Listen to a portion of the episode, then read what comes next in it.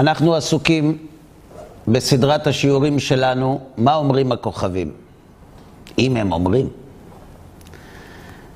ואנחנו לומדים מתוך איגרת שכתב הרמב"ם, רבנו משה בן מימון עליו השלום לחכמי מונפליה, ואנחנו עסוקים כרגע, אחרי שעסקנו בסוגיית הבחירה החופשית בהרחבה, בדברי הרמב"ם שאומר שהאסטרולוגיה היא שטות והיא עיקר עבודה זרה. ועכשיו הרמב"ם שואל על עצמו. אתמול קיבלתי טלפון מיהודי שמשתדל מאוד לזכות את הרבים, והוא אומר לי, יש לי שאלה בהשקפה. מה? בעניין האסטרולוגיה, הוא אומר לי, יש את המזלות על פי היהדות, על פי התאריך העברי, ויש את המזלות על פי התאריך הלועזי. עכשיו, אני רואה דבר מאוד מעניין, שאם אני מסדר את המזל לפי התאריך הלועזי, זה הרבה יותר מדויק, אצלי בכל אופן, מאשר כשאני מסדר את זה לפי התאריך העברי. אז איך זה יכול להיות? אתם מרשים לי להסביר מה הוא התכוון בשאלה? כן. אני שמעתי את השיעורים שלך בעניין מה אומרים הכוכבים. ושמעתי שאתה אומר שאסטרולוגיה זה שטויות, וזה לא שטויות בכלל. עכשיו, איך אני אוכל לומר לך שזה לא שטויות? אני אתחיל לדבר איתך על התאריכים של המזלות. ואז אתה תגיד לי שזה שום דבר, ואני אגיד לך איך אתה אומר שזה שום דבר. הרי במפורש בחז"ל כתוב בהרבה מקומות שמזל זה דבר שהוא נכון ועובד. איך אני יודע שזה מה שהוא התכוון לשאול? כי כך התנהלה השיחה. אחרי שהוא סיים את שאלתו, אמרתי לו, תראה, השאלה שלך היא שאלה טובה, אבל אני לא יכול לענות לך עליה. אומר לי, למה? אמרתי לו, כי אסטרולוגיה זה שטויות והבלים. לא התאריך העברי ולא התאריך הלועזי. אז הוא אומר לי, איך אתה אומר דבר כזה? הרי בחז"ל כתוב במפורש ש- שמזלות זה דבר נכון. אמרתי לו, כי זו דעת הרמב"ם. הוא אומר לי, אבל יש חולקים על הרמב"ם. אמרתי לו, נכון. נו, אז איך אתה אומר שזה שטויות? אמרתי לו, כי אני מחזיק בדעת הרמב"ם. הוא אומר, כן, אבל אתה צריך לדעת שיש דעות אחרות. אמרתי לו שאני יודע, ולמרות זאת, אני מחזיק בדעת הרמב"ם. עכשיו השאלה היא למה. כלומר, הטיעון כנגד כל מה שאנחנו אמרנו, שהוא לא שלנו, כן, לא אנחנו אמרנו, אנחנו למדנו ברמב"ם. איך הרמב"ם מתעלם מכל כך הרבה מקורות שכתוב בהם במפורש שיש כוח במזלות. הייתכן שהרמב"ם לא ידע את הגמרות הללו? אז אני ממליץ באופן אישי, גם לעצמי וגם לאחרים, לא להקשות על הרמב"ם, לא מפסוקים ולא מגמרות. וגם ברוב המקרים גם לא ממדרשים, למרות שלא כל המדרשים היו לפני הרמב"ם, ולא כל המדרשים שהיו לפני הרמב"ם מצויים בידינו. למה לא? כי סביר להניח, זאת אומרת, אני חושב שאפשר להניח שהרמב"ם למד תנ"ך וגם תלמוד, מן הסתם, כנראה. על סמך מה אני מניח את זה? כי הרמב"ם כתב פירוש למשניות. אז אם הוא כתב פירוש למשניות, מן הסתם הוא הכיר אותם. וכיוון שאי אפשר להבין המשניות בלא תלמוד, סביר להניח שגם תלמוד למד. לכן אם אתה מנסה למצוא את הרמב"ם מגמרות, תתקדם. הרמב"ם בעצמו, באיגרת הזאת, כותב לחכמי מונפליה את הדברים הבאים.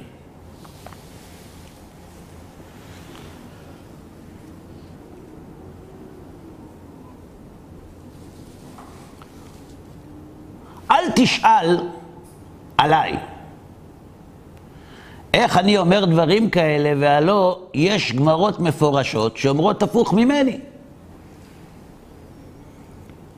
ואני יודע שאפשר שתחפשו ותמצאו דברי יחידים מחכמי האמת, רבותינו עליהם השלום בתלמוד ובמשנה ובמדרשות, שדבריהם מראים שבעת תולדות של אדם גרמו הכוכבים כך וכך. אני יודע שאתם תשאלו את זה, אז אני אענה לכם על זה. על איזה גמרות, על אילו משניות ועל אילו מדרשים הרמב"ם מדבר. אז אנחנו נבדוק. כתוב במסכת שבת, בדף קנ"ו, כתיב הפנקסי דרבי יהושע בן לוי. בפנקסו של רבי יהושע בן לוי היה כתוב כך: היימן דבחד בשבתא, מי שנולד ביום ראשון, יהא גבר ולא חדה בי. כלומר, תהיה בו תכונה מרכזית אחת, או שהוא יהיה מנהיג, הוא יהיה ראש, כי הוא נולד ביום ראשון. ואם הוא נולד ביום שני, hmm, בעיה. הוא יהיה רגזן, בעל מחלוקת, סכסכן. למה? כי ביום שני נבראו, נחלקו המים. שמתחת לשמיים והמים שמעל השמיים. אז כיוון שהייתה מחלוקת, מי שנולד ביום של מחלוקת, מה אתם מצפים ממנו? שיהיה איש של שלום? זה נגד הטבע. וביום שלישי, מה נברא ביום שלישי? הייתם שם, לא? העשבים, נכון? אה, אז הוא יהיה גבר עתיר וזנאי. כלומר, הוא יהיה אדם עשיר ו... עם הרבה יצרים. טוב. והי מאנדה בארבעה בשבה. מי שנולד יום רביעי, זה טוב. יש פה מי שנולד ביום רביעי? אף אחד מכם? אתם בבעיה. כי אם הוא נולד בארבעה בשבת, יהיה גבר חכים ונהיר, חכם מאוד, מאירים פניו. מה היא טעמה? יפה, נתלו בי המאורות. האור נתלה בעולם ביום הזה. וביום חמישי בשבת הוא יהיה גומל חסדים. ואם יהיה נולד האדם ביום שישי, יום שישי יהיה גבר חזרן. אומר רב נחמן בר יצחק, חזרן במצוות, מהדר במצוות. ואם נולד בשבת? או אם נולד בשבת, ימות בשבת. זה המזל שלו. ככה כתוב, מה אתם צוחקים? למה ימות בשבת? אל דאכילו הלא יומא, כיוון שחיללו עליו את השבת.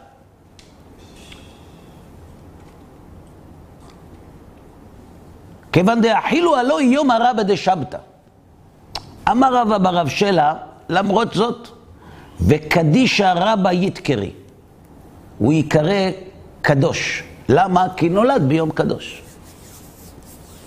מה אתם לומדים מהגמרא הזאת. שהיום שהאדם נולד בו, קובע את עתידו. כן, בבקשה. כן. אתה בעד, אני מבין. אני נולדתי ביום חמישי, וזה בדיוק. אז אתה, אתה גומל חסדים. משתדל. משתדל. אני רואה שאף אחד פה לא רוצה להגיד באיזה יום הוא נולד. כן.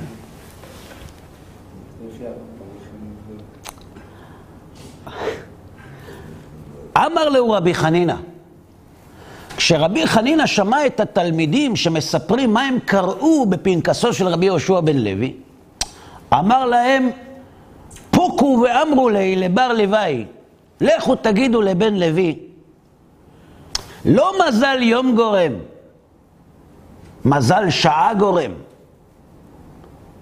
זין מזלות הן המשמשים את הכוכבים חנקל שצם. או חקל שנצם, תלוי לפי איך אנחנו רגילים להגיד. מה הוא כותב? מה אמר רבי חנינא לתלמידים? כאילו, אם, אם הם היו באים לרמב"ם, הוא היה אומר להם להתקדם, נכון? הוא אומר, עזבו, זה לא נכון. רבי חנינא לא אומר להם שזה לא נכון. רבי חנינא אומר, לא, מה פתאום, אל תתבלבלו, לכו תגידו לרבי יהושע בן לוי שזה לא היום, זה השעה ביום. למה יש כמה מזלות? לא, זאת אומרת, הוא אומר, יש שבעה שנחלקים. בעיה היא שאם אתה מחלק את השבע, כמה, ימ... כמה שעות יש ביום? 24. ומתחילים עם מזל חמה, נכון? אחרי זה נוגה, נכון? חנקל שצם. אז בעצם אתה צריך לחלק 24 שעות לשבעה מזלות, נכון? אז אם אתה מחלק אותם לשבע, אז בעצם כל כוכב צריך להשפיע בזמן מסוים שזה לא עגול. כלומר, זה לא שעה, שעה, שעה, וזה מה שקובע, ולא היום שהוא נולד. כאילו, המזל שמשמש באותה שעה שהוא נולד, הוא הרבה יותר משמעותי מהיום שהוא נולד בו. כך אמר רבי חנינא להגיד לבן לוי. אז מה אתם לומדים מדברי רבי חנינא? שהוא הסכים שהמזל משפיע או לא? בוודאי שהוא הסכים. רק הוא אמר, איזה מזל באמת משפיע. לא באופן כללי היום, אלא מזל שעה. בסדר?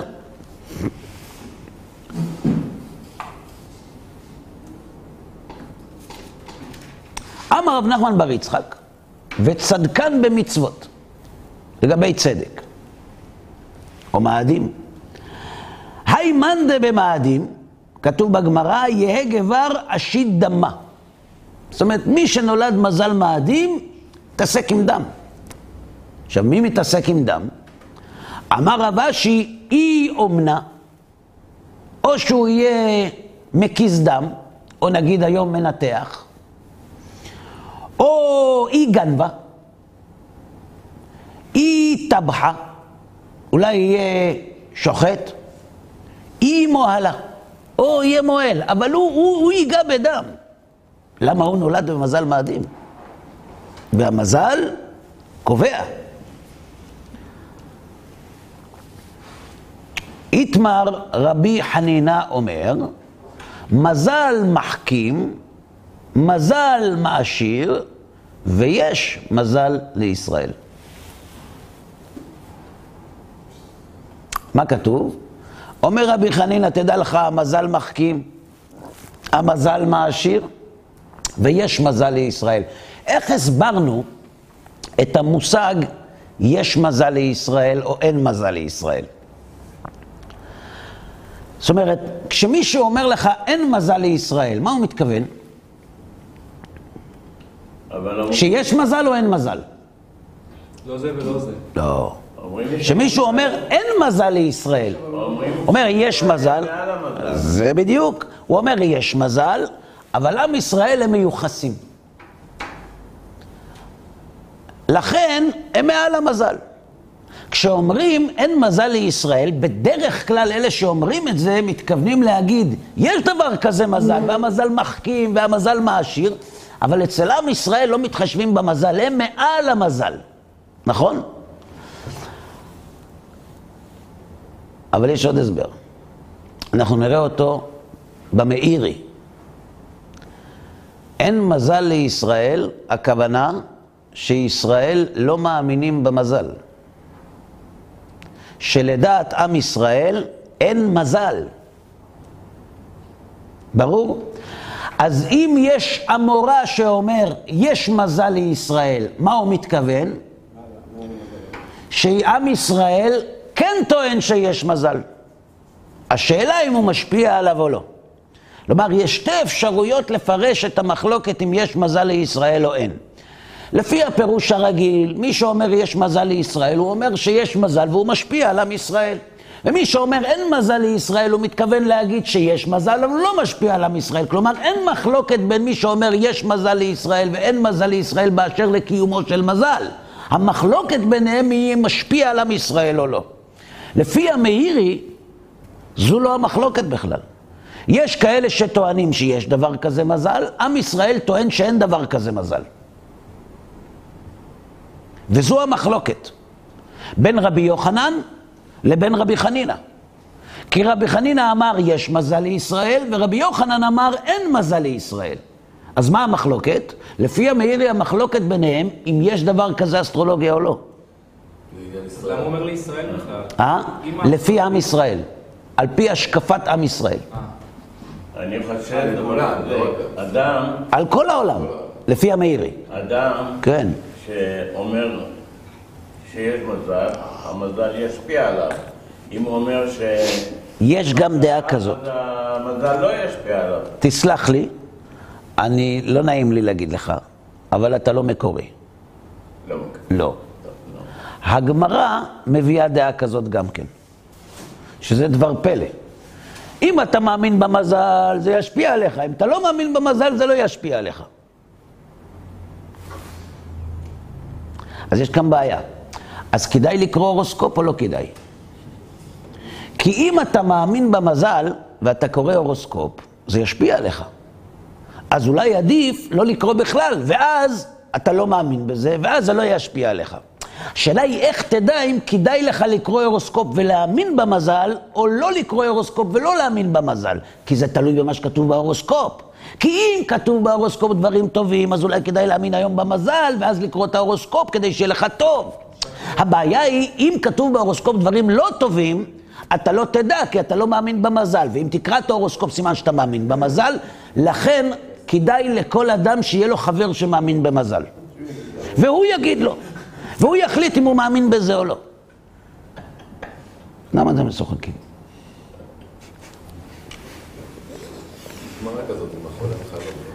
אנחנו נגיע בעזרת השם. אנחנו, אל תשכח, לומדים כרגע את המקורות מהתלמוד ומהמדרשים שיש דבר כזה מזל. יש את רבי יהושע בן לוי, חד וחלק, רבי חנינא, חד וחלק, ולא סתם חד וחלק, לא רק שיש מזל, גם עם ישראל מושפע ממנו, לפי אחד הפירושים. אמר רבי יוחנן, אין מזל לישראל, זה הבר פלוגתא של רבי חנינא, נכון? ואז לרבי יוחנן לטעמי. רבי יוחנן הולך לשיטתו. אמר רבי יוחנן, מניין שאין מזל לישראל?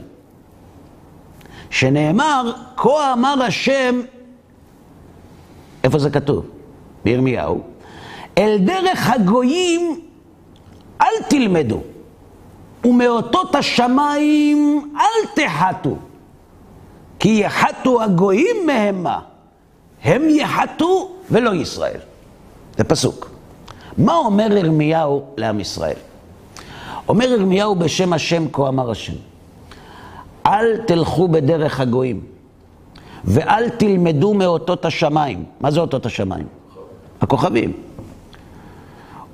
אל תלמדו, מאותות השמיים אל תפחדו. כי הגויים מפחדים מהם, והם יפחדו ולא אתם. מה כתוב כאן? כתוב כאן שני דברים, תלוי איך קוראים את זה. אם קוראים את זה בפרשנות של אין מזל לישראל, שישראל הם מעל המזל, אז קוראים את זה כך. תדעו לכם שיש מזל בעולם, והגויים מבינים בזה יופי. וזה אותות השמיים, וזה דרך הגויים. אתם לא צריכים את זה. אתם מעל המזל. המה יחתו ולא ישראל. ויש אפשרות ללמוד את זה לפי המאירי, כי המאירי גם הכיר את הפסוק בירמיהו. לכן אם יש פסוק כזה, אפשר ללמוד ממנו גם את מה שהמאירי אומר, שאין מזל לישראל או יש מזל לישראל, מה הכוונה אם ישראל מאמינים במזל או לא. אומר הנביא, אל תתעסקו באסטרולוגיה. הגויים מתעסקים בשטויות האלה. אתם, אל תיגעו בזה. ברור? מכאן רב למד שאין מזל לישראל. אה, רבי יוחנן, בשם רב. איך רבי יוחנן פירש את אין מזל לישראל? כמו המאירי או כמו האחרים? אי אפשר לדעת. נכון? נמשיך הלאה. מקור נוסף, מופיע במסכת נדרים. אמר רבי יהודה, אמר רב. אומרת הגמרא בנדרים ל"ב, בשעה שאמר לו הקדוש ברוך הוא לאברהם אבינו, התהלך לפניי והיה תמים. אחזתו רעדה. אמר, שמא יש בי דבר מגונה? כשבא מישהו ואומר לך, תהיה שלם איתי. זה אומר שהוא חושב שאתה עכשיו לא שלם איתו. שמא יש בי דבר מגונה, אומר אברהם אבינו. כיוון שאמר לו, ואתנה בריתי ביני וביניך, נתקררה דעתו. ויוצא אותו החוצה. אמר לו, הבט נא השמיימה וספור הכוכבים, תוכל לספור אותם, כה יהיה זרעך, והאמין בה השם ויחשביה לו צדקה. ויוצא אותו החוצה, אמר לפניו, כלומר, כשהוא חשב, אתהלך לפניי ויהיה תמים, שמא יש בו דבר פסול. ברגע שהשם קראת איתו ברית, הוא הבין שהכל בסדר. זאת אומרת, הוא הבין לא טוב. הוא לא, הוא, אין בו פסול, הכל בסדר, השם קראת איתו ברית. אבל אחר כך כתוב ויוצא אותו החוצה. אמר לפניו, מה זה ויוצא אותו החוצה? אמר לפניו ריבונו של עולם. הסתכלתי במזל שלי, ואין לי אלא בן אחד, ואיני ראוי להוליד בן. תלוי בגרסאות.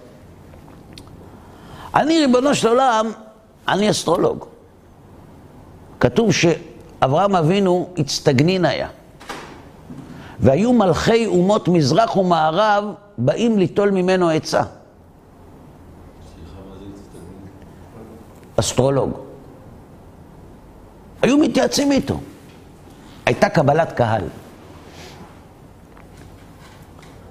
אומר לו, ריבונו של עולם, אתה אמרת לי שיהיה לי בן. אני אסטרולוג, ריבונו של עולם. אני מבין בזה. אין. בדקתי טוב, אין בשום קונסטלציה. לא עתיד להיות בן. אמר לו הקדוש ברוך הוא, צא מהצטגננות שלך. אין מזל לישראל. צא מהצטגננות שלך. עכשיו תגידו לי, אם אסטרולוגיה זה שטויות, היה צריך לשכנע את אברהם אבינו, עמודו של עולם, אבי המאמינים, מנפץ האלילים, שלמרות שהשם יאמר לו שיש לו בן, הוא עדיין יערער, כי באסטרולוגיה רשום שאין לו. אם אסטרולוגיה זה שטויות, לא רק שהוא לא היה מאמין בזה, הוא גם לא היה מתעסק בזה. ואברהם אבינו לא רק התעסק בזה, גם כשהשם אמר לו שיהיה לו בן, היה לו קשה לקבל את זה מרוב שהאסטרולוגיה הייתה טבועה בו והוא ראה שם שהוא לא עתיד ללדת, אז איך הקדוש ברוך הוא אומר לו וכולי. נכון, שאלה קשה, אבל שלא... שתנוח דעתכם. ניתן גם שאלה נגדית. נניח שאתם הייתם האבא והאימא של האסטרולוגיה. מומחים בעל שם עולמי. והקדוש ברוך הוא היה בא ואומר לכם, אתם תהיו עשירים. עכשיו אתה מסתכל בדפים, אין, אין, אין מצב, זאת אומרת, זה לא ילך. לא. אין, אין, אין כסף. כן. אז היה לכם ספק במה שהשם אומר? לכם היה ספק? לא. לא. אז לאברהם יש. נראה לכם? כל המדרש הזה תמוה. עזבו עכשיו את האסטרולוגיה. הקדוש ברוך הוא בא ואומר לאברהם אבינו, יהיה לך בן. יש לו ספקות. כשהשם אומר לאברהם אבינו ללכת לשחוט את יצחק, ויש לו מה להגיד, לא מהאסטרולוגיה, מהנבואה יש לו מה להגיד. אתמול אמרת לי כי ביצחק יקרא לך זרע, והיום אתה אומר לי ועלהו לעולה, ולא יראה אחריו. אז האסטרולוגיה תזיח דעתו של אברהם אבינו, זה נראה לכם רציני? קשה מאוד. אבל לא משנה. העיקר מצדדי האסטרולוגיה משתמשים בזה כדי להראות שאברהם אבינו כל כך היה בטוח שהאסטרולוגיה זה דבר קבוע ולא משתנה, שהוא היה צריך להאמין בהשם, וזה כל כך מדרגה גבוהה, שהקדוש ברוך הוא אומר לו, אה, אם למרות שאתה אסטרולוג אתה מאמין לי, ויחשביה לא צדקה. הנה מקור. נכון או לא? הלאה.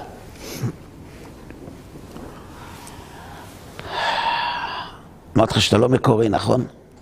אתה אמרת. אמרתי, עכשיו אני מגבה את זה בעובדות. מה? אני מגבה את זה בעובדות עכשיו. טוב. אמר רבי יצחק, כל המתמים עצמו, הקדוש ברוך הוא מתמים עמו, שנאמר, אם חסיד, תתחסד. אם גבר תמים, אם גבר תמים, תתמם. אמר רבי הושעיה, כל המתמים עצמו, שעה עומדת לו. אתה רוצה להצליח? לך בתמימות. שנאמר, התהלך לפניי ואהיה תמים, ומיד מכתיב, והיית אב המון גויים. לא מפסידים מללכת עם הקדוש ברוך הוא. אמר רבי, כל המנחש לא נחש, שנאמר, כי לא נחש ביעקב. בסדר? אומרת הגמרא, משום מידה כנגד מידה. כלומר, אם אתה מנחש, זה עובד עליך. ואם לא תנחש, זה לא יעבוד עליך. מי שמתמים את עצמו, הקדוש ברוך הוא מתמים אותו.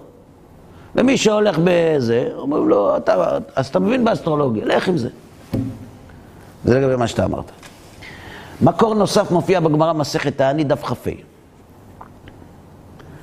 הגמרא מספרת על רבי אלעזר בן פדת. רבי אלעזר בן פדת היה תלמידו של רב, שהיה תלמידו של רבי יהודה הנשיא. כל מקום שכתוב בגמרא רבי אלעזר סתם, זה רבי אלעזר בן פדת. זאת אומרת, הוא היה רב גדול, מגדולי האמוראים.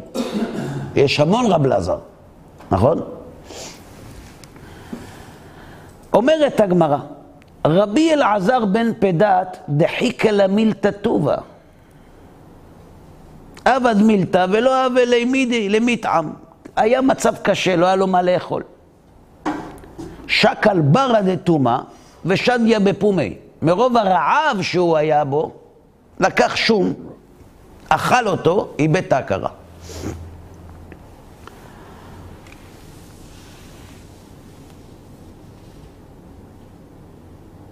חלש ליבה ונעים. ליבו נחלש ונרדם, איבד את ההכרה. אז הוא רבנן לשיעו לבי. חכמים שמעו שרב אלעזר בן פדת מצב קשה, הלכו לבקר אותו. חזיוהו דקבחי, וחייך, ונפק צוציתא דנורא מאפותי. כלומר, ראו אותו בוכה, אחר כך ראו אותו צוחק, אחרי זה ראו אור יוצא לו ממנו. כשהתעורר, אמרו לו, מה הייתה עמקה בכית? למה בכית? כשהיית בלי הכרה בכית, מה, מה, מה קרה? ואחרי זה חייכת. אמר להו, דאה ואימי, הקדוש ברוך הוא. יש אנשים שכשהם מאבדים את ההכרה, הם רואים כדורגל. יש אנשים שכשהם מאבדים את ההכרה, הם רואים את הקדוש ברוך הוא. זה מעניין. צריך לבדוק למה. בקיצור, יטיב עמי קודשא בריחו. השם היה איתי, דיבר איתי. ואמרי לי, עד מתי אצטער באי עלמא? כמה, כמה אני אמור לסבול פה בעולם הזה? ואמר לי, מי? הקדוש ברוך הוא ענה לו. לא, כי יש כאלה שמדברים עם הקדוש ברוך הוא, הוא לא עונה להם. ואמר לי, אלעזר בני, ניחא לך דאפחא לעלמא, מרשע, אפשר דמתיילדת בשעתה דמזונה. אני יהפוך את העולם ויברא אותו מחדש בשבילך. ואולי תיוולד בשעתה דמזונה, במזל של עושר. בסדר? אמרי לקמי, כולה היי ואפשר. אמר לו מה, וכל זה ורק אולי, אז עזוב, אל תהפוך את העולם. אז תגיד, חי אתפי או דחיינה? מה יותר, מה שחייתי כבר או מה שנשאר לי לחיות? אמר לדחייט, מה שחיית כבר זה יותר. אמר לי, אם כן, לא בעינה. טוב, אז אל תחריב את העולם, בוא, בוא, בוא נסיים את זה ככה ולא צריך. אמר לי, אמר לו הקדוש ברוך הוא, תודה רבה לך. זה היה קשה מאוד לעשות את זה, להפוך את העולם והכל, זה לא פשוט, זה שוויתרת, בהאי אגרא דאמרת לא בעינה, בשכר זה שאמרת שאתה לא רוצה, יאבינה לך לעלמא דעתי. כלי שרי נערותא דמשחא דאפרסמון. שלושה עשר נערות אפרסמון אתן לך, בזכות זה שלא ביקשת שאני אחריב את העולם ואברא אותו מחדש. שאתה לא אריכות יומי. דחיין כפרט ודגלת דמענק תבעו. כמו נערות פרט ודגלת. ככה אתן לך. אתם מריחים שהמדרש הזה לא נלמד כפשוטו. אבל זה לא הנושא שלנו. הנושא שלנו הוא רק אחד, להראות מכאן שהקדוש ברוך הוא אומר לרבי אלעזר בן פדת שהוא מעם ישראל, שיש מזל של מזונות, והוא לא נולד בו. ואם רוצים לשנות, צריך להפוך את העולם. זה לא מראה שהאסטרולוגיה זה ברזל. אפילו יותר מה- ממה שאתה יכול... יותר מחוקי הטבע. את הטבע הקדוש ברוך הוא עוד ישנה בשבילך. אבל לעשות אותך עשיר זה להחריב את העולם ולברוא מחדש. פילי פלאים. נכון?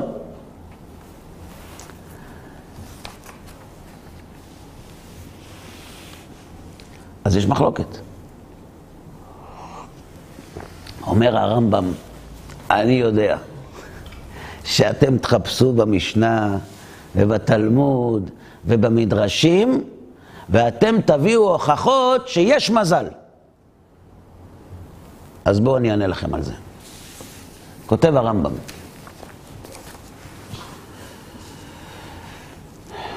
ודעתנו עלה מעיקרה. כלומר, דעתנו בעניין האסטרולוגיה, שכל דברי החוזים בכוכבים שקר הם אצל כל בעלי מדע. ואני יודע שאפשר שתחפשו ותמצאו דברי יחידים מחכמי האמת. רבותינו עליהם השלום, בתלמוד ובמשנה ובמדרשות, שדבריהם מראים שבעת תולדות של אדם גרמו הכוכבים כך וכך. על מי הוא מדבר? על רבי יהושע בן לוי ועל רבי חנינא, נכון? רבי יוסי ברבי חנינא. אל יקשה זה בעיניכם. זה לא נכון. צריך כתפיים רחבות מאוד להגיד דבר כזה. למה זה לא נכון? מכמה סיבות. שאין דרך שנניח הלכה למעשה ונהדר ונהדר הפרחי והשינויי. כי זה לא נכון לקחת דבר ברור שהוא הלכה למעשה, שעובר דרך שלושת המסננים שדיברתי עליהם בתחילה, ונתחיל לחפש תירוצים.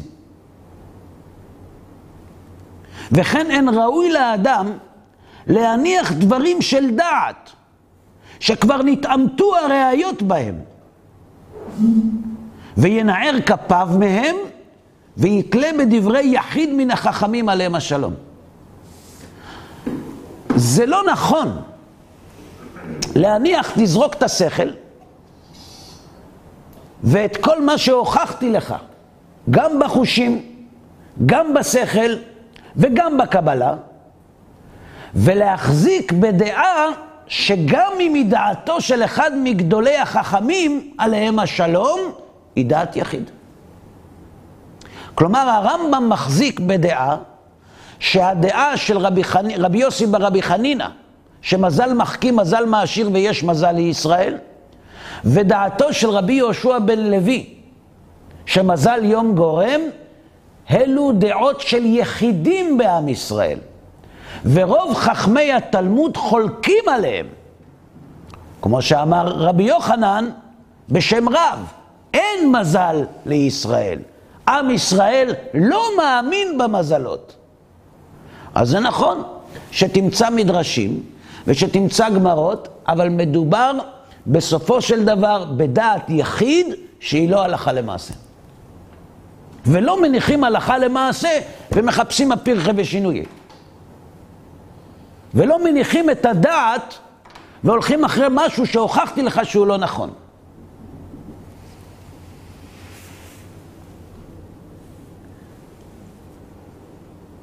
למה לא נחזיק בדעתם?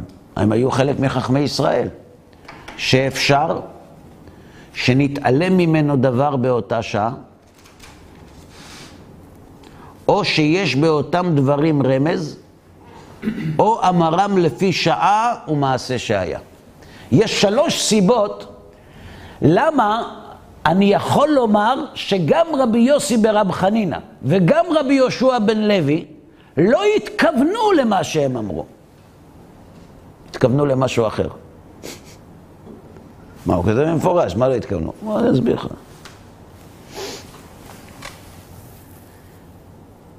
הגמרא כותבת במסכת בבא בתרא.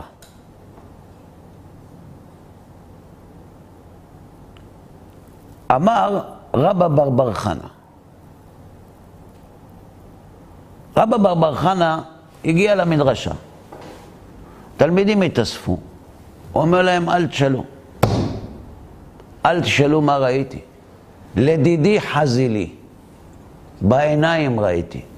אי אקרוקתא. צפרדע. צפרדע. ומה מה כל כך מיוחד? אומר להם הגודל. הגודל שלה כמו אקרא דה אגרוניה. עיר בבבל. וכמה הגודל של אקרא דה אגרוניה, שלא תתבלבלו? 60 בתים. ראיתי בעיניים צפרדע בגודל של 60 בתים. חכו, זה מערכה ראשונה. פתאום הגיע משום מקום נקבת הנחש. נחש. ואכל את הצפרדע, שלמה. אתם מבינים איזה נחש ראיתי? ענק, 60 בתים. זה אפילו בנשיונל ג'אוגרפיק, לא ראיתם. ו...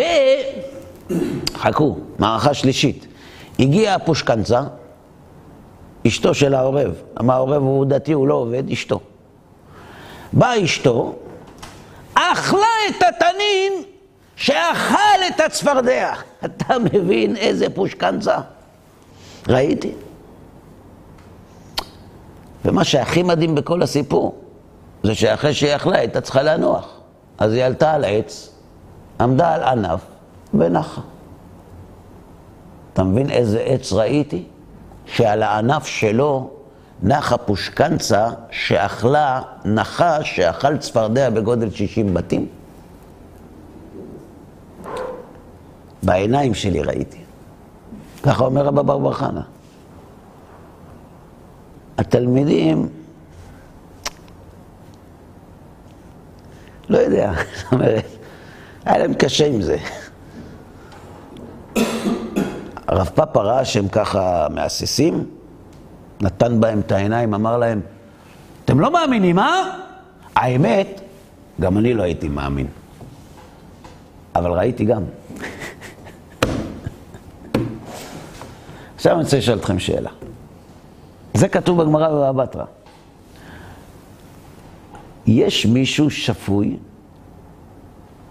שחושב שרבא בר בר חנה מספר להם מה הוא ראה בספארי? אני שואל. נכון שמהרש"א אומר שגם אגדות רבא בר חנא לא יוצאות מידי פשוטם. אבל גם מה שראה, ואומר שראה, אפשר שראה, במחזה, במחשבתו.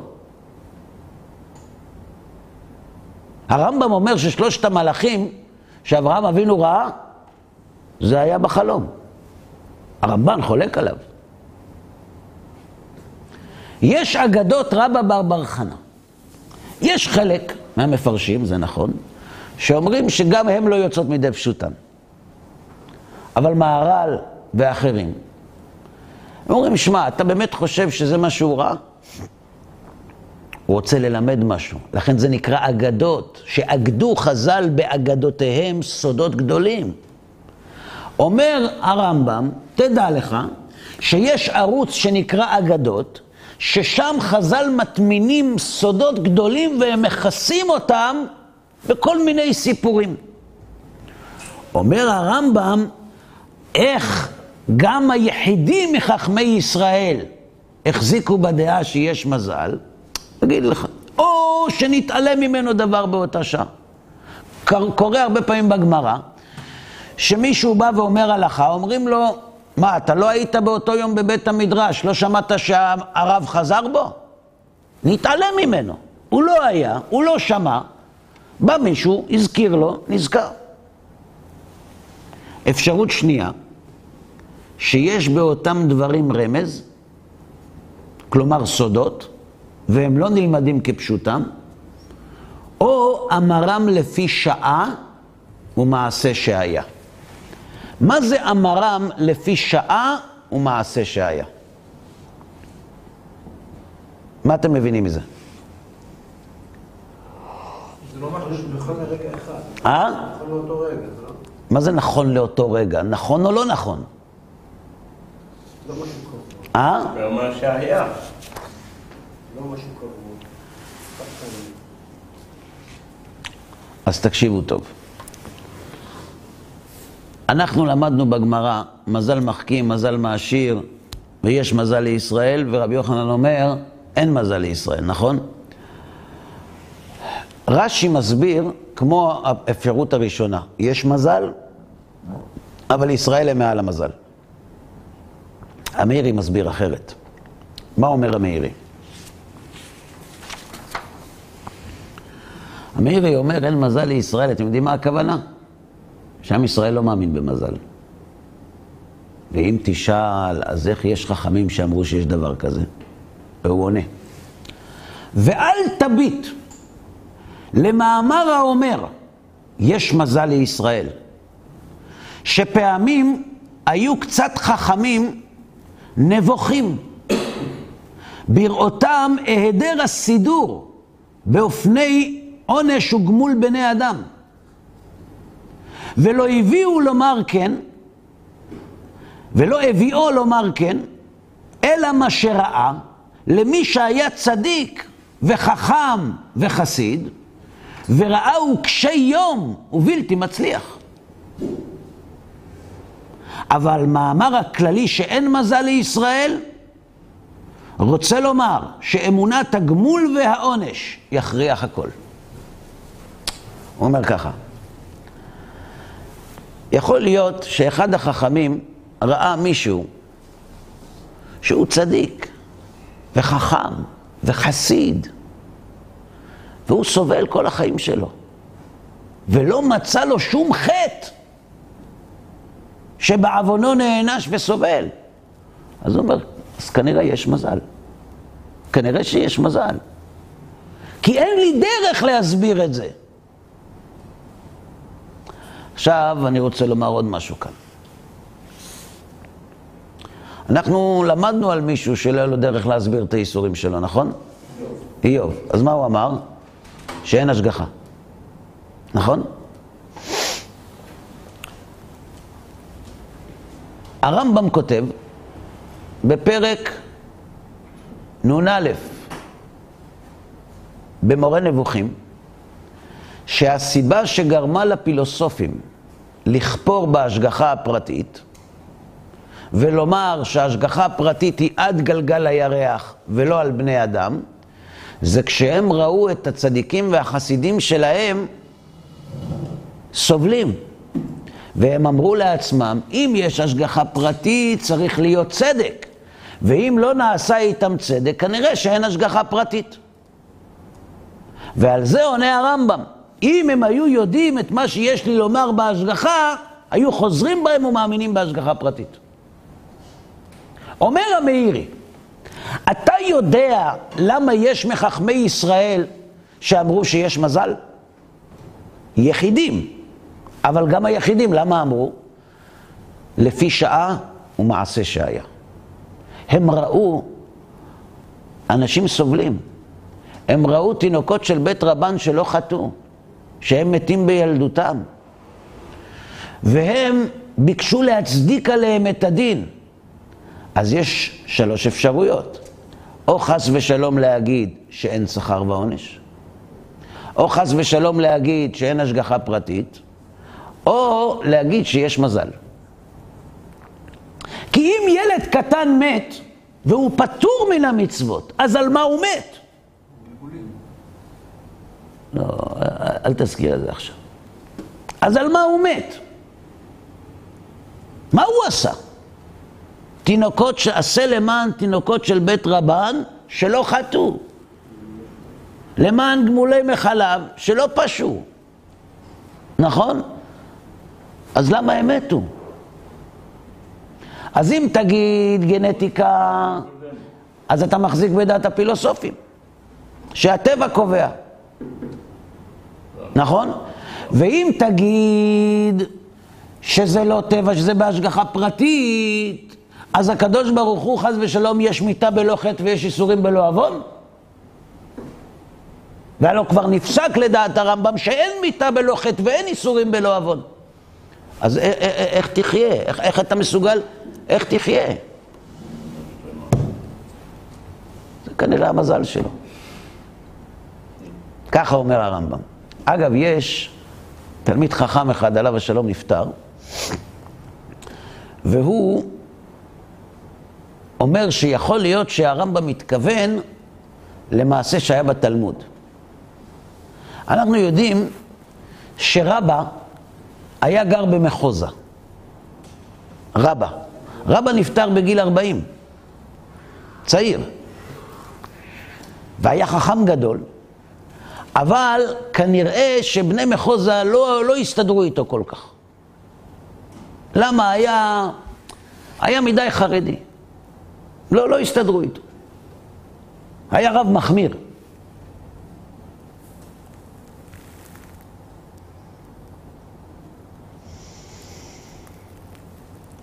וכשהוא נפטר, אז הנשמות הטובות אמרו, איך מת צעיר? אנשי דמים ומרמה לא יחצו ימיהם. והוא נפטר צעיר, היה רב, אה? ככה אמרו. רבא ראה את זה, חרה פה. איך, איך מדברים על, על, על, על צדיק כזה, על תלמיד חכם כזה, גאון כזה, ככה הם מדברים? אז הוא החליט לענות להם. במקום אחר כתוב שרבא היה ממשפחתו של עלי הכהן. ואצלם כתוב, מרבית ביתך ימותו אנשים. זאת אומרת שמבני עלי ימותו צעירים, בגלל מה שעשו חופני ופנחס. אז, אבל שם בגמרא זה לא כתוב. אמר רבא, רבא הגיע לבית המדרש, אומר, תרשמו הכותרת, למה רבא נפטר בגיל צעיר? כולם הגיעו. זה מעניין, זה גם מיסטיקה. מיסטיקה מעניין את כולם. אמר להם רבא, תקשיבו טוב. אתם יודעים למה רבא נפטר צעיר? כי זה תלוי במזל.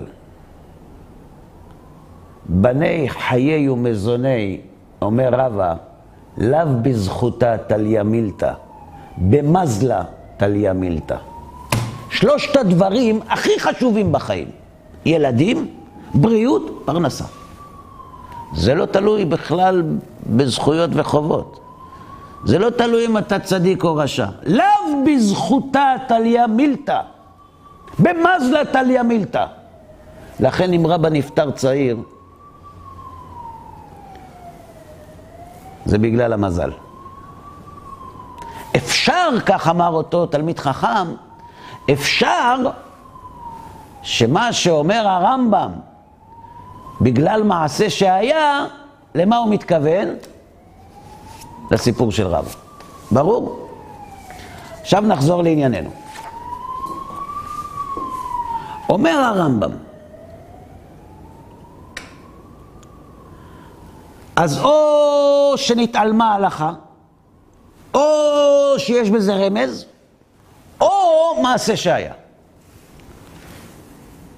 עכשיו הוא יודע שהם, יהיה להם מאוד קשה עם זה. יהיה להם מאוד קשה לקבל את זה. אז מה הוא אומר? מה הוא אומר להם? הוא אומר להם כך: הלא תראו שהרי כמה פסוקים מן התורה אינם כפשוטם. מה אתם אומרים לי, כשלא מסתדר לך אז אתה משנה? מה פתאום? גם בתורה עצמה יש פסוקים שהם לא כפשוטם.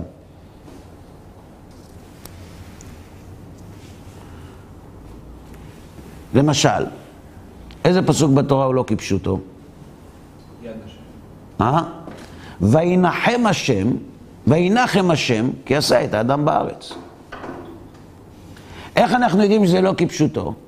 כי בלעם כותב בפרשת בלק, כי לא איש אל ויחזה ולא אדם ויתנחם. אז אם השם לא מתנחם, איך כתוב וינחם השם על הרע אשר דיבר לעשות לעמו? אומר הרמב"ם, זה לא כפשוטו. כפשוטו זה שהקדוש ברוך הוא לא בן אדם שהוא מתנחם. או מה שכתוב, וירד השם בענן. מאיפה השם ירד? אם תאמר מן השמיים, והלא נאמר שהוא כבודו מלא עולם. אז הוא בשמיים והוא גם בארץ.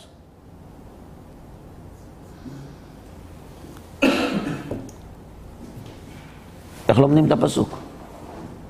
אומר הרמב"ם, יש כל כך הרבה פסוקים בתורה שלא לומדים כפשוטם, אז כשאני אומר לכם שיש דבר אחד שאמר רבי יהושע בן לוי או רבי יוסי בר חנינא, ואני אומר לכם זה לא כפשוטו, אתם ישר שואלים, מה פתאום אתה מוציא את הפסוק מהיום?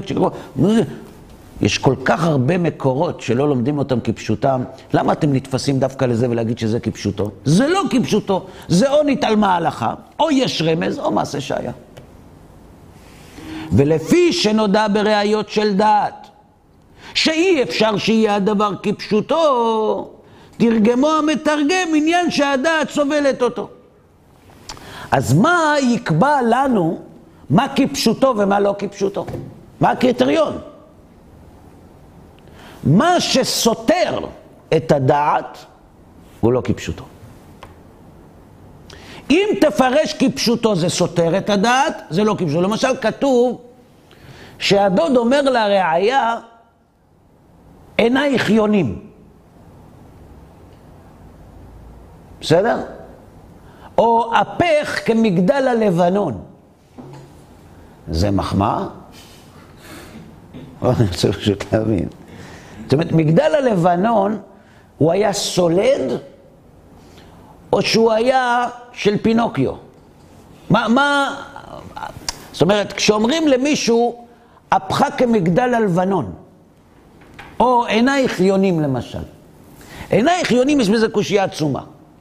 אם אומרים עינייך יונים, אפשר להבין או שבכל עין יש שתי, שני יונים, שתי יונים, או שיש שתי יונים בשתי העיניים. זאת אומרת, עינייך זה לשון רבים, יונים גם לשון רבים. האם בכל עין יש שתי יונים, או שזה שתי יונים לשתי העיניים?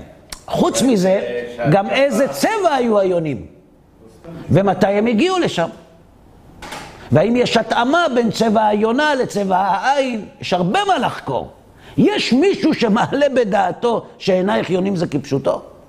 או שכתוב בפסוק ויחרף השם בם וילך. או שכתוב ותחת רגליו כמעשה לבנת הספיר. הם ראו את הרגליים, חס ושלום, של הקדוש ברוך הוא.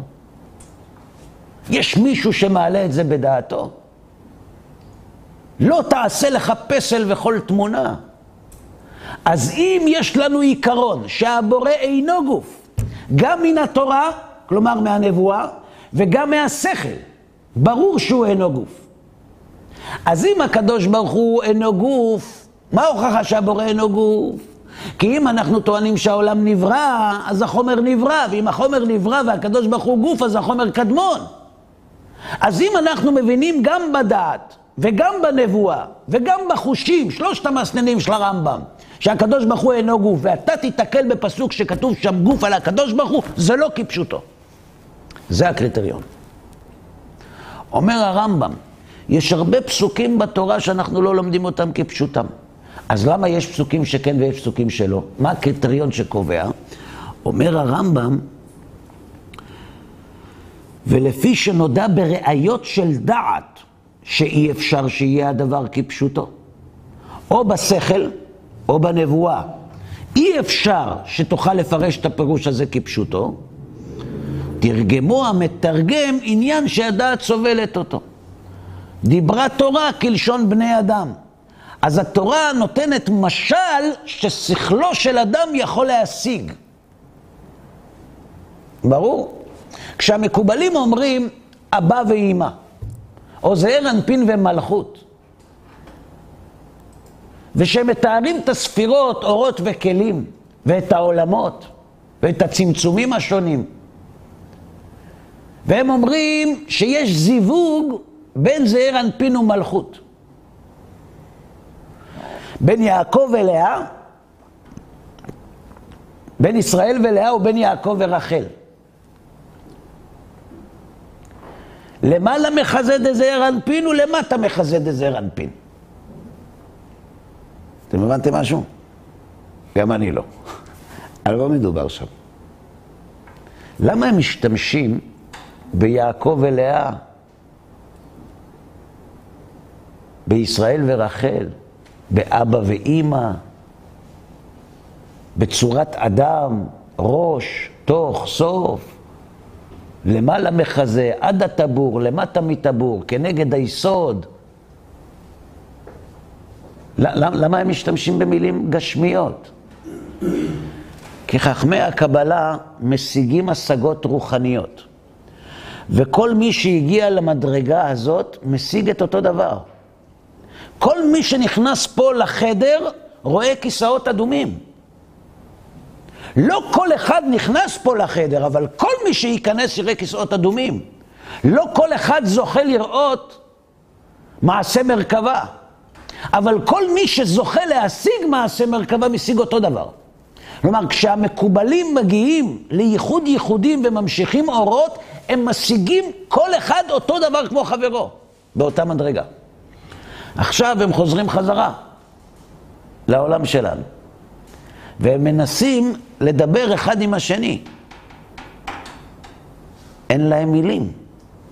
אז הם אוספים מילים מהעולם שלנו, ומסכימים שמילה זו תגדיר מדרגה ההיא שהיינו שמה, כשאני אגיד אבא ואמא, תדע שלזה אני מתכוון. כשאני אגיד זעיר אנפין ומלכות, תדע שהתכוונתי לאור הזה והזה שהשגנו. עכשיו, בן אדם שלא מבין את זה, קורא כל מיני מילים. כל מיני מילים. דדי בהמה, כל מיני מילים שהוא לא, לא מבין מה זאת אומרת, מה לידידי בביתי. זיווגים. הוא לא מבין. בטח שהוא לא מבין. הוא לא היה שם. איך הוא יבין? אז צריך כדי ללמד אותו שיגיע לשם, שיהיה לו במה להחזיק. אז אומרים לו כל מיני מילים. אומר הרמב"ם,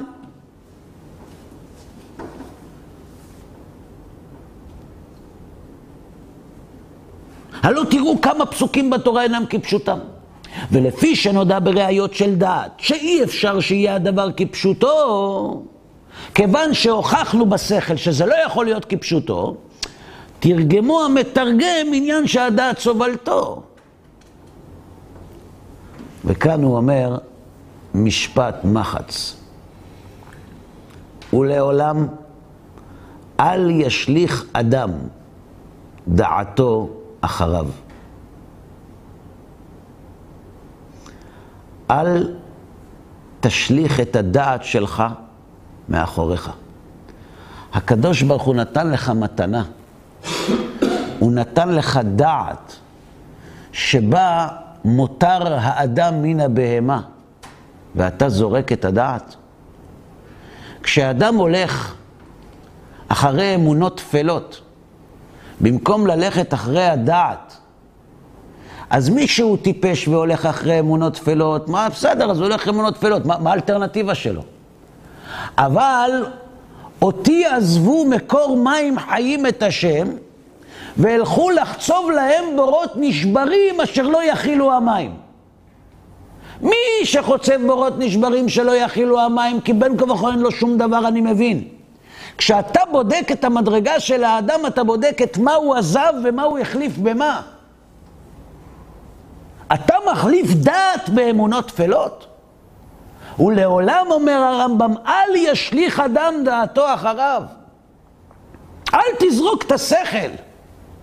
למה? למה לפעמים אין שכל, אין דאגות?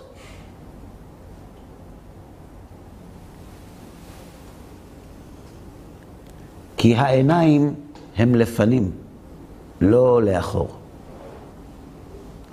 למה העיניים הם לפנים ולא לאחור? למה באמת השם לא שם את העיניים מאחורה? יש כאלה שמאוד רוצים שיהיה להם עיניים מאחורה. למה? כי כשהם יוצאים מהמסיבה, הם יראו מי מדבר עליהם. אנחנו תמיד רוצים שיהיה לנו עין באצבע. שנוכל, אם נגיד נפל לך הטלפון מתחת לכיסא באוטו, אתה, אתה מכניס את הזה ואתה מוצא. למה העיניים לא מאחורה? אתה יודע למה? כי העיניים נועדו להראות לך את הדרך. את מה שהלכת, כבר הלכת. העיניים נועדו להראות לך את הדרך שלא תיכשל. השכל ניתן לך מאת השם שלא תיפול בבורות כאלה. ואז אתה זורק את השכל בגלל שאתה רוצה ליפול בבור. כי הרי האסטרולוגיה והשכל לא הולכים ביחד, כבר הוכחתי לך. אז אתה שואל, רגע, אז מה אני אעשה עכשיו? אני אלך עם האסטרולוגיה, אבל יש לי שכל, אז נזרוק את השכל? אתה סוגר את העיניים כדי ליפול בבור? כי העיניים לפנים ולא לאחור. וכבר הגדתי לכם את ליבי בדבריי. זאת אומרת, הרמב"ם כותב להם, גיליתי לכם את כל מה שאני חושב בעניין. הרמב"ם מלמד יסוד, יסוד חשוב, לא קשור רק לאסטרולוגיה. הרמב"ם מלמד אותנו שאדם צריך להיזהר מאוד מאוד עם הדעת שלו. הוא צריך כל הזמן ללמוד כדי להחכים, כי הדעת גם יכולה לבלבל. אבל לזרוק את השכל? בחיים לא. שהעיניים לפנים ולא לאחור. ומה זה השכל אם לא עיניים? נכון? בעיני שכלו. לכן אומר הרמב"ם, זה נכון. יש חלק מן היחידים בחכמי ישראל שאמרו שיש מזל. נכון. אז אפשר שנתעלמה מהם הלכה לפי שעה. אפשר שהם דיברו בדרך רמז, ואפשר שזה בגלל מעשה שהיה, לפי שעה. אבל זה לא האמת. האמת היא שאסטרולוגיה זה שום דבר. והמאירי מסביר, וזה נפלא, המאירי כותב, ואל תביט למאמר האומר יש מזל לישראל. למה? שפעמים היו קצת חכמים נבוכים, בראותם מהיעדר הסידור באופן עונש וגמול בני אדם. החכמים ראו שאנשים מתבלבלים. הם ידעו שיש השגחה פרטית, והאמינו בהשם, ולא שאלו שאלות, אבל הם ידעו שיש בני אדם שישאלו, על מה עשה השם ככה? זה היה צדיק.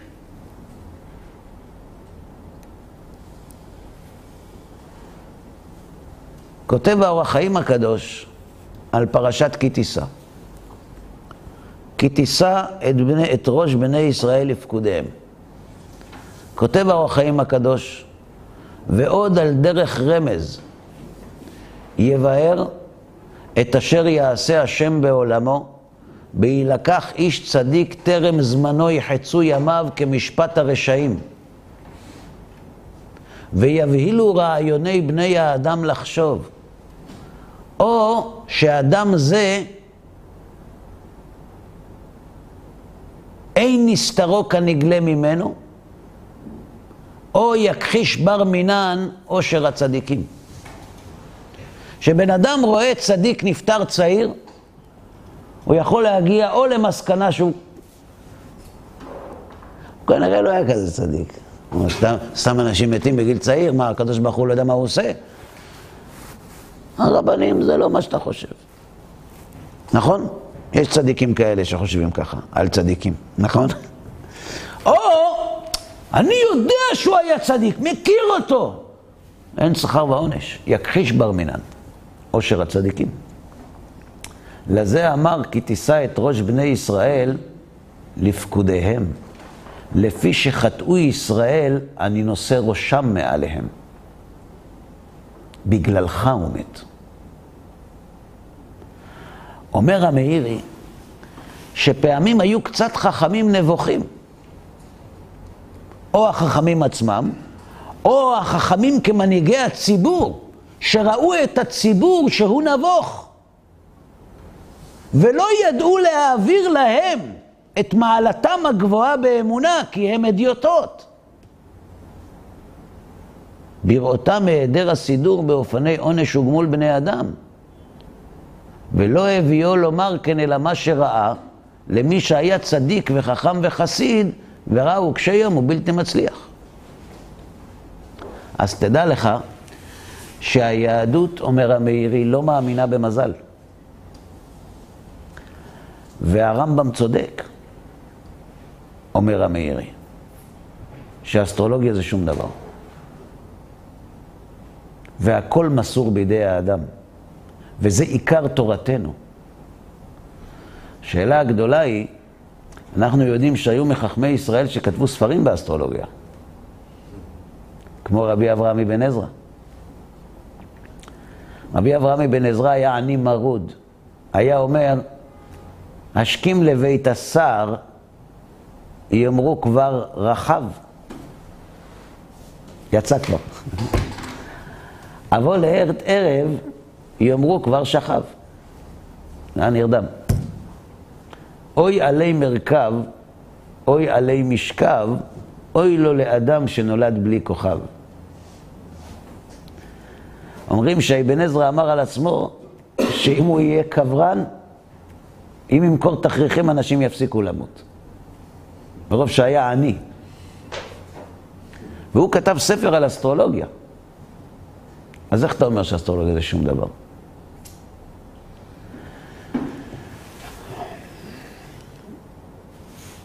אז אפשר לומר שלפי השיטה, שהיא לא להלכה לדעת הרמב"ם, שיש מזל, רק שעם ישראל הוא מעל המזל, על זה כתב רבי אברהם אבן עזרא את ספרו באסטרולוגיה. שיש דבר כזה, אבל הוא לא פועל על עם ישראל. הרמב"ם לא מחזיק בדעה הזאת, הוא חולק על זה, הוא אומר שאין בכלל דבר כזה, וזה שקר, כפי שנראה בשיעור הבא, כשנעסוק בשאלה המעשית, האם לגשת להורוסקופ, או אולי עדיף לקנות לוטו. את זה נעשה בעזרת השם בפעם הבאה. עד כאן להיום.